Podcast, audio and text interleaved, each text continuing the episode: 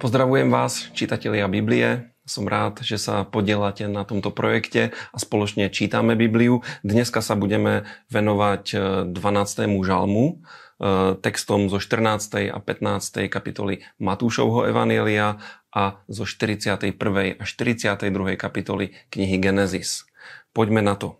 V 12. žalme si Dávid stiažuje na to, že na svete je veľmi málo zbožných, že je iba zo pár takých, ktorí naozaj milujú pána a následujú ho a opäť sa možno cítil pod nejakým tlakom a v tomto žalme pán reaguje a odpovedá Dávidovi. E, hovorí, že povstane na pomoc utláčaným a biedným. A v tomto je veľké pozbudenie. Tak ako v mnohých ďalších biblických textoch, Boh nás znova ubezpečuje o tom, že je s nami a keďže je s nami, nemusíme sa báť zlého. A na konci tohto žalmu je nádherné vyhlásenie o Božom slove. Že všetky hospodinové slova sú ako sedemkrát prečistené striebro.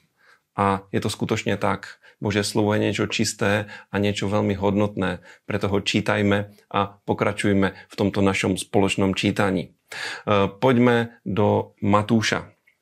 V Matúšovom evaníliu e, čítame o tom, ako pán kráča po vode. Bolo to v jednej konkrétnej situácii, kedy poslal svojich učeníkov, aby sa preplavili na druhý breh mora a plávali sa v noci a on potom počas noci ide za nimi, kráča po vode a prvá reakcia učeníkov bol strach. Báli sa, dokonca aj v Biblii napísané, že si mysleli, že pán je nejaký, nejaký prízrak.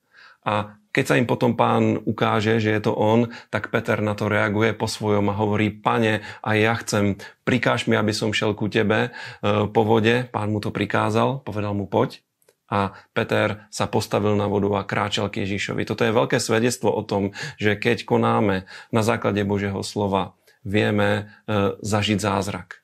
Ak zachováme vieru, v tejto konkrétnej situácii Peter zažil aj to, že si všimol, aký veľký vietor fúka, aké sú veľké vlny a je napísané, že sa zlakol, že sa začal báť a v ten moment sa začal topiť, začal sa ponárať do vody.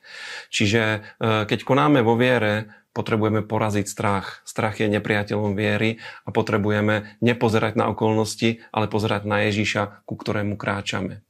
Čo je úžasné, tak pán Ježiš nás nikdy nenechá e, samotných v našej slabosti a aj voči Petrovi sa zasprával tak, že vystrel svoju ruku, chytil ho za ruku a poťahol ho k sebe, čiže Peter sa neutopil. E, pán je v tomto veľmi dobrý.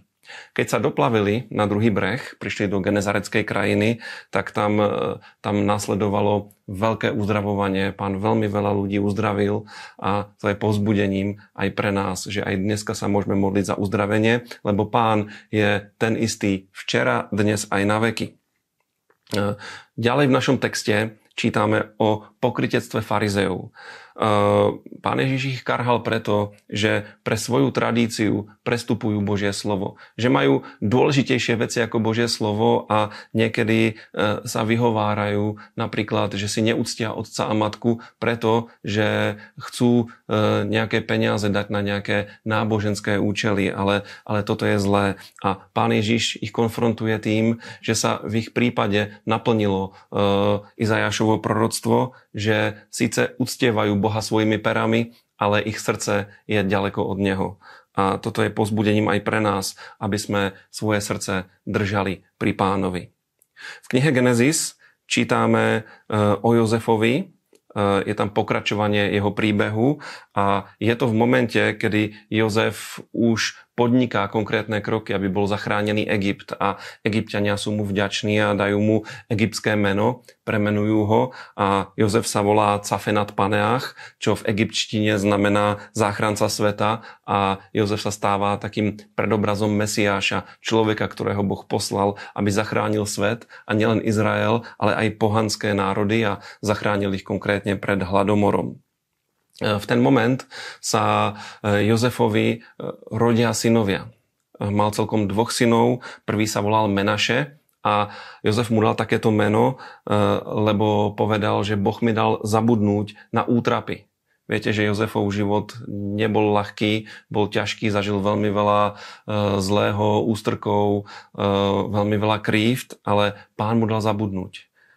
Ďalší syn, ktorý sa mu narodil, sa volal Efraim A toto meno mu dal preto, lebo povedal, Boh ma urobil plodným v krajine môjho utrpenia. To znamená aj v krajine, kde si sa dostal v dôsledku nejakých, nejakých zlých vecí, Boh ťa vie požehnať. A e, na záver čítame o tom, ako Jozefovi bratia prichádzajú do Egypta a naplňajú sa tie proroctvá, že sa mu bratia raz budú klaňať a Jozef ich pohostí, e, pošle ich naspäť, jednoho uväzní, žiada si priviesť Benjamína, oni prídu domov ku svojmu otcovi a ako to celé dopadlo, sa dozviete v nasledujúcom čítaní.